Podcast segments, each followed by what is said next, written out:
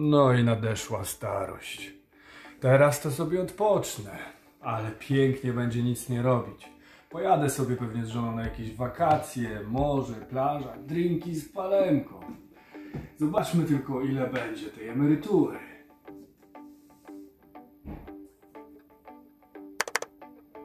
Co? Tyle lat pieniądze odkładam? Gdzie tutaj sprawiedliwość? No właśnie, dlaczego emeryci są biedni? Sprawdźmy to.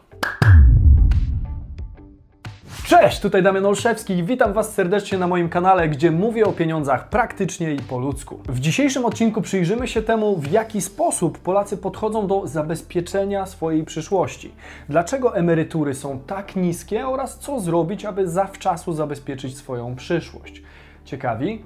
To zaczynajmy. Polsce na emeryturę przechodzimy w wieku 60 lat w przypadku kobiet i 65 w przypadku mężczyzn.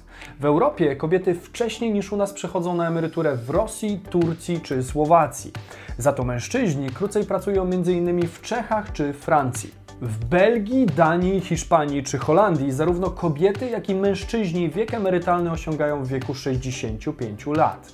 Można więc powiedzieć, że nie odbiegamy za bardzo od europejskich standardów. Skąd biorą się nasze emerytury? Są one wypłacane z Funduszy Zakładu Ubezpieczeń Społecznych, w skrócie ZUS-u. Oczywiście, aby ją otrzymać, trzeba spełniać określone warunki i odprowadzać składki na ubezpieczenie społeczne. Wysokość naszej przyszłej emerytury zależy od kilku istotnych czynników, takich jak na przykład kliknięcie łapki w górę pod tym filmem.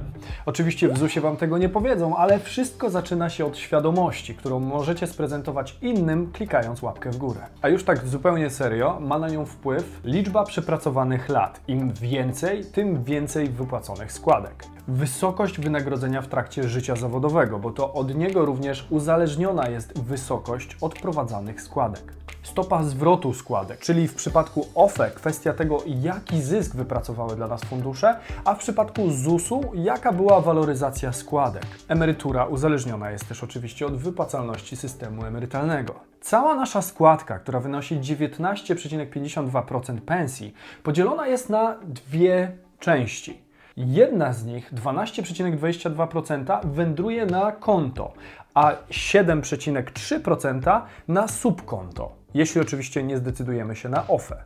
Fundusze zgromadzone na koncie i subkoncie poddawane są waloryzacji, a cała składka trafia na nasze konta. Tylko czym w zasadzie jest ta cała waloryzacja? Weźmy przykład waloryzacji głównego konta. Waloryzacja konta to operacja, dzięki której środki zewidencjonowane na indywidualnym koncie w ZUS są waloryzowane wskaźnikiem zmiany sumy przepisu składek zależnym od zatrudnienia i przeciętnej wysokości wynagrodzenia w gospodarce. Waloryzacja musi minimum odpowiadać inflacji.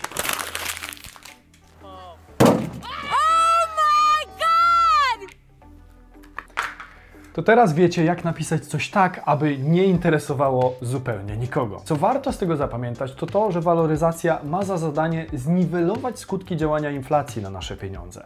Tak, abyśmy za tych 20, 30 czy 40 lat otrzymali z powrotem kwoty o podobnej wartości do tych odkładanych dnia dzisiejszego. Z kolei to, co teraz powiem, może Was dopiero zadziwić. Wiecie, ile pieniędzy obecnie jest na naszych kontach i subkontach w ZUS-ie? Mogłoby się wydawać, że powinno być ich sporo, jeśli co miesiąc trafiają tam nasze składki. W rzeczywistości jednak jest ich okrągłe zero. Wszystko, co przekazujemy w formie składki emerytalnej, zostaje od razu wydane na obecnych emerytów. To, że wpłaciliśmy składkę, zostaje odnotowane w postaci zapisu na odpowiednim koncie i subkoncie, jednak nie są to prawdziwe pieniądze, a jedynie zobowiązanie państwa do wypłaty nam emerytury w przyszłości. To trochę tak, jakby państwo było tym gościem, który przychodzi do naszego warzywniaka i robi zakupy na kreskę, tylko że w trochę bardziej zaawansowanej technologicznie formie. Niby kiedyś odda, ale trzeba pamiętać, że znajdujące się na kontach elektroniczne zapisy cyfr to jedynie obietnica. Co w takim razie ZUS tak naprawdę robi z naszymi pieniędzmi? Są wydawane na bieżące potrzeby. ZUS opiera wypłatę dla obecnych emerytów głównie na składkach płaconych przez osoby aktualnie pracujące. Ten sposób finansowania stanowi w pierwszym półroczu 2019 roku niemal 78% całości wypłaconych świadczeń. To oznacza, że pieniądze, które wpłacamy, stanowią wypłaty dla tych osób, które na emeryturę już przeszły. Innymi słowy, ci na dole, młodzi, aktywni zawodowo, płacą składki, które trafiają w ręce tych na samej górze tej piramidy.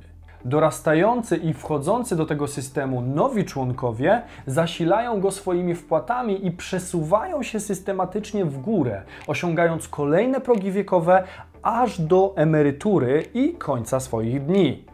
I tak w kółko. Zatem sama konstrukcja tego mechanizmu wielu osobom do złudzenia przypomina piramidę finansową, tyle że zalegalizowaną i przymusową, narzuconą z góry przez system. Jeżeli ktoś z Was nie widział jeszcze odcinka o piramidach finansowych, to zapraszam tutaj. Dodatkowo niemal 19% z wypłat stanowiły dotacje z budżetu państwa, które z racji niewydolności tej konstrukcji systematycznie powiększają dług publiczny naszego kraju. Około 3% pochodzi z kolei z wpłat z OFE i 0,73% z pozostałych źródeł. Dlaczego ten system jest niewydolny? Największym problemem takich konstrukcji jest pozyskiwanie kolejnych członków w takim tempie, aby system się nie zawalił. Taki problem ma przed sobą nie tylko Polska, ale i cała Europa. A to dlatego, że na przeszkodzie staremu systemowi emerytalnemu stanęła nieubłagana demografia. Mianowicie społeczeństwo starzeje się szybciej niż przybywa nowych, młodych członków systemu. Idealnie obrazuje to infografika GUS zaprezentowana z okazji Dnia Babci i Dziadka. Dane są z 2018 roku. Wynika z niej, że w 1968 roku udział ludności 60 plus to 12,3%, natomiast w 2018 roku było to już 24,8%, czyli dwa razy więcej. Wskaźniki demograficzne w naszym kraju, ale i w krajach europejskich pokazują jedno: będzie nas coraz mniej. Dlatego, że praktycznie w całej Europie na każdą parę rodzi się mniej niż dwoje dzieci. Wymieramy, proszę Państwa. Tak wyglądają choćby prognozy naszej liczebności w 2030 roku. Tak w 2050, a tak w 2100 roku. Dobrze widzicie, za 80 lat zostanie nas ledwie trochę ponad połowa. Stąd wynika olbrzymi problem tego systemu, którego jak widać po statystykach nie jest w stanie rozwiązać nawet magiczne 500. Mianowicie młodych wpłacających składki będzie coraz mniej, a średnia długość życia człowieka ciągle wzrasta. To oznacza, że coraz większa liczba emerytów przez coraz dłuższy czas będzie finansowana przez coraz mniejszą liczbę młodych. To z kolei musi prowadzić albo do gruntownej reformy systemu emerytalnego, albo do coraz większych składek pracowników i pracodawców. Tyle, że nie da się w nieskończoność podnosić podatków, bo można niechcący uczynić pracę mniej opłacalną niż bezrobocie czy unikanie opodatkowania. A wtedy z jednego problemu robi się wiele innych, o czym zresztą mówi prawo Lafera. Wracając do samych emerytur, przeciętna miesięczna nominalna emerytura i renta brutto z pozarolniczego systemu ubezpieczeń społecznych we wrześniu 2020 roku wynosiła niespełna 2,5 tysiąca. Choć jak to ze średnią bywa, pewnie większość naszych babci i dziadków dostaje mniej. A tak z ciekawości, napiszcie w komentarzu, ile dostają wasi dziadkowie. GUS opisał również trudności, z jakimi zmagają się gospodarstwa domowe emerytów. Ponad 50% skarży się na niemożliwość wymiany zużytych mebli. Niemal 45% na brak możliwości tygodniowego wypoczynku rodziny chociaż raz w roku. Ponad 7% na ogrzewanie mieszkania odpowiednio do potrzeb a niemal 7% na jedzenie mięsa lub ryb co drugi dzień. Czy rzeczywiście tak musi wyglądać życie osoby, która przekroczyła już 60 rok życia? Aż chciałoby się porównać, jak to wygląda w innych państwach. Natomiast porównanie systemów emerytalnych w różnych krajach na całym świecie niestety nie jest takie proste, ponieważ zawierają one różne zmienne, które są inne dla każdego z państw. Każdy z nich wyewoluował z określonych okoliczności gospodarczych, społecznych, kulturowych, politycznych i historycznych danego kraju. Oznacza to w skrócie, że ciężko byłoby jeden do jednego skopiować jakiś system emerytalny i zaimplementować go w innym kraju. Jednak w wielu systemach istnieją pewne cechy, które sprawiają, że starsi członkowie społeczeństwa mogą liczyć na większe korzyści. Wpływają one również na zwiększoną trwałość systemu i zaufanie społeczeństwa. Możemy za to sprawdzić, jak zmienia się sytuacja osób przechodzących na emeryturę w relacji do ostatnio otrzymanej pensji. Ten czynnik nazywamy stopą zastąpienia. Polska jest praktycznie na szarym końcu tego zestawienia z poziomem 29,4%. Gorzej jest tylko w Irlandii, Meksyku, Litwie, UK czy południowej Afryce. Z naszych europejskich sąsiadów najlepiej mają się Włosi. U nich wskaźnik ten jest na poziomie niemal 80%. Luksemburg to 78,8%, Austria 76,5%, Portugalia i Niemcy 74,4%, czy Hiszpania 72,3%.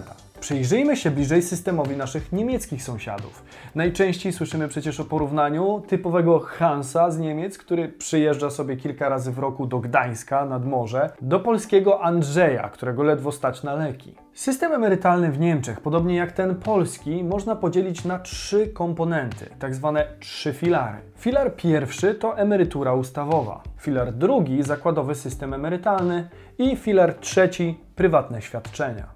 Podstawa zabezpieczenia emerytalnego w Niemczech działa bardzo podobnie do tej polskiej. Pracownicy i pracodawcy przekazują składki emerytalne, które stanowią podstawę późniejszych wypłat dla emerytów.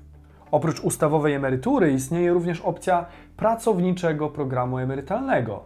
Istnieje tam wiele wariantów takiego zabezpieczenia. Z tej kategorii zabezpieczenia w Polsce mamy PPK, czyli tzw. Tak pracownicze plany kapitałowe, które różnią się od niemieckich PPE. Przy okazji dajcie znać w komentarzu, jeśli w najbliższej przyszłości chcielibyście też zobaczyć cały odcinek o opłacalności polskich PPK.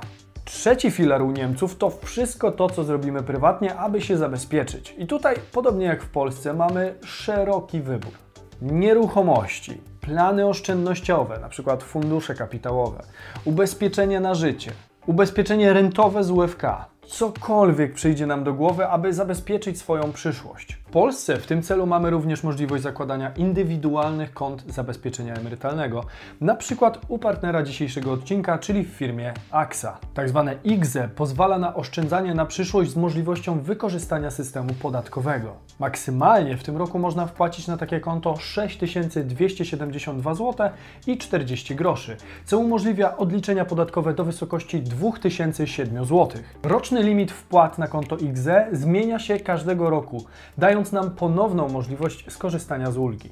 W tym przypadku od samego początku jesteśmy sporo na plusie, zwykle między 17 a 19%, a do tego AXA dokłada również 200 zł bonusu przy otwarciu rachunku z kwotą 2000 zł wpłaty.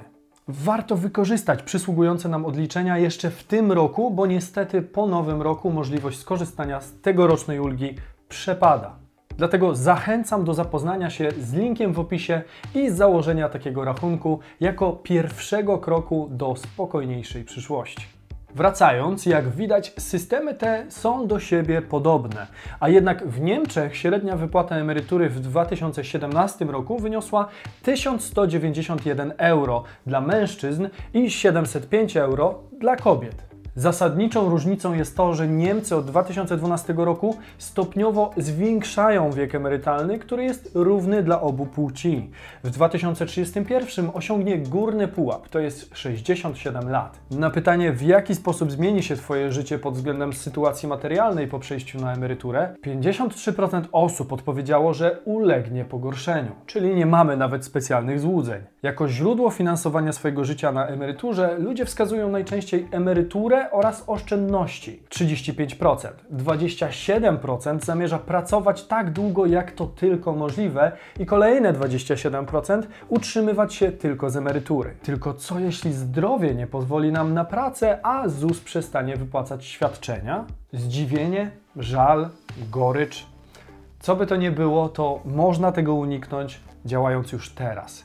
Tyle, że Wszyscy to odkładamy na wieczne nigdy. Tymczasem możecie docenić wykonaną przeze mnie pracę, wspierając rozwój kanału na naszym profilu Patronite i klikając subskrypcję. Do zobaczenia w niedzielę o 12. Cześć!